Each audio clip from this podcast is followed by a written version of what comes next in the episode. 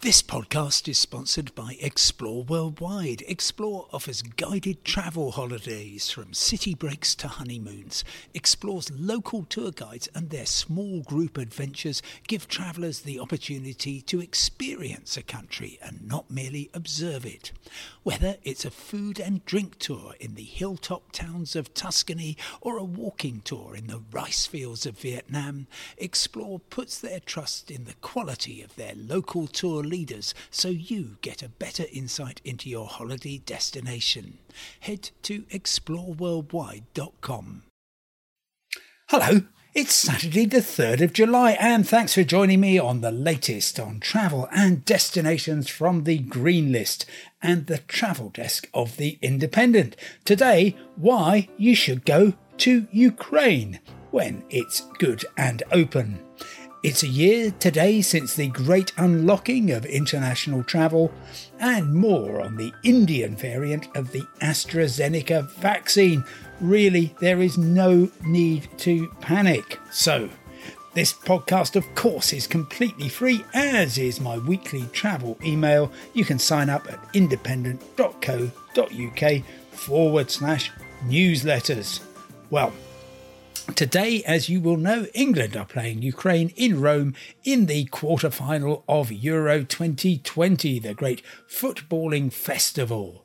And I thought it was a good time to remind people about this great country. 4.6 times bigger than England, you might be interested to note. Uh, population is about uh, 80% of England's, but the people are very friendly, very hospitable, and there is an absolute wealth of astonishing things to see.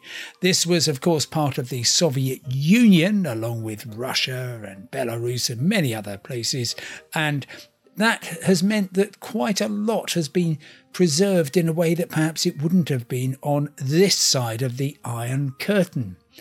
The place to start, if you possibly can, is Odessa, the miraculous port and beach city that's on the Black Sea. An incredibly elegant 19th century city that is simply full of wonders. And if you wanted somewhere just to have a great beach holiday, I can recommend nowhere better than that.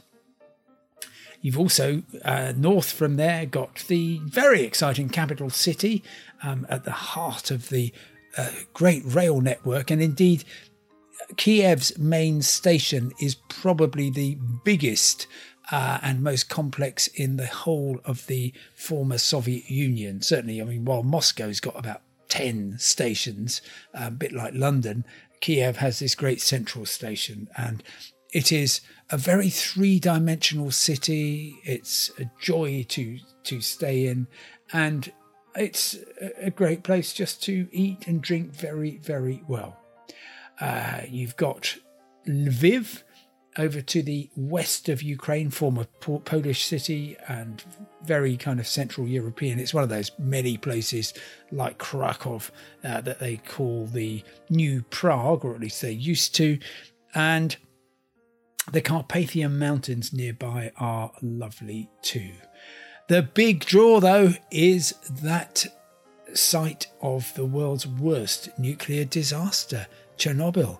And this is somewhere to which there are very well organized, very professionally run, very respectful tours going out every day from Kiev. I went out, um, probably four or five hundred people going in that day.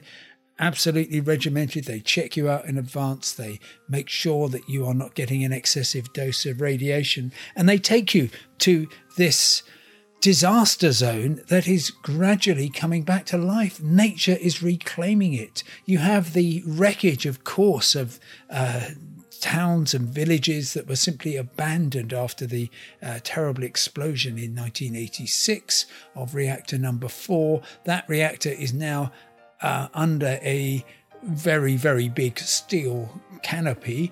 Um, people are still going in there. Uh, just uh, a couple of days ago, Dr. Claire Corkhill, who is the leading expert on nuclear decay, uh, was in there doing some filming. So it's well worth going to. And a day you will always remember. It is so different.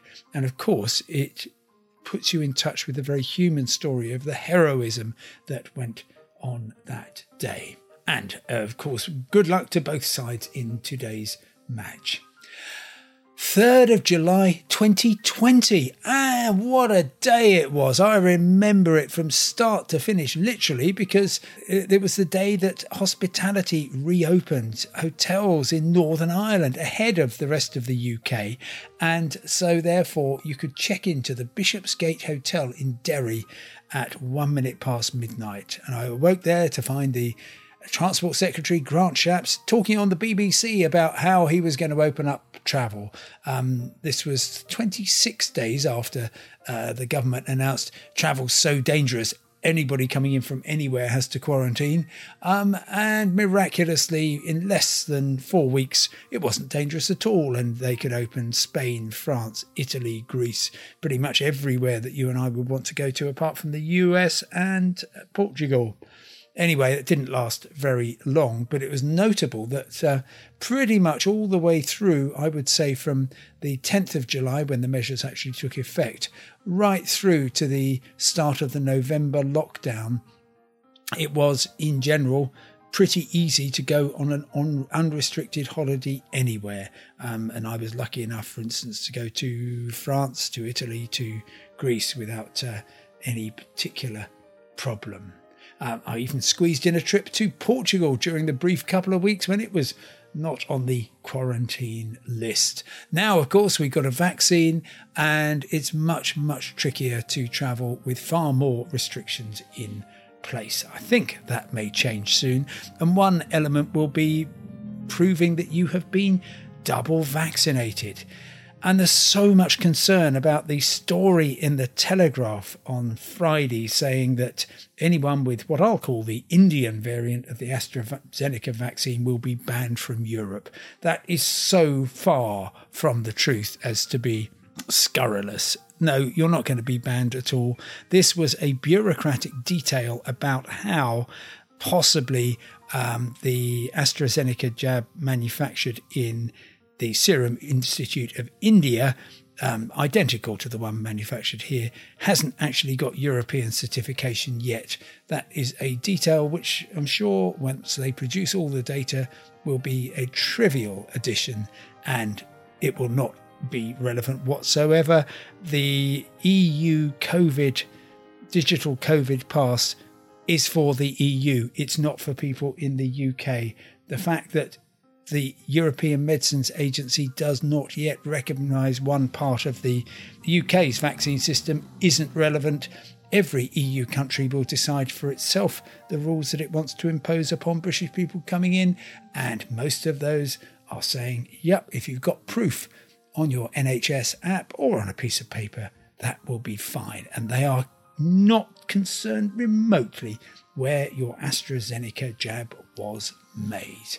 Of course, there are concerns about the US and the fact that the AstraZeneca jab hasn't yet been certified there, but give it time and all things will sort themselves out. Well, that's all for now, and thank you very much for listening. Remember, you can get all the news you need 24 hours a day at independent.co.uk, and you can follow that address with forward slash newsletters to subscribe to my free weekly travel email. For now, goodbye, stay safe, and I will talk to you tomorrow.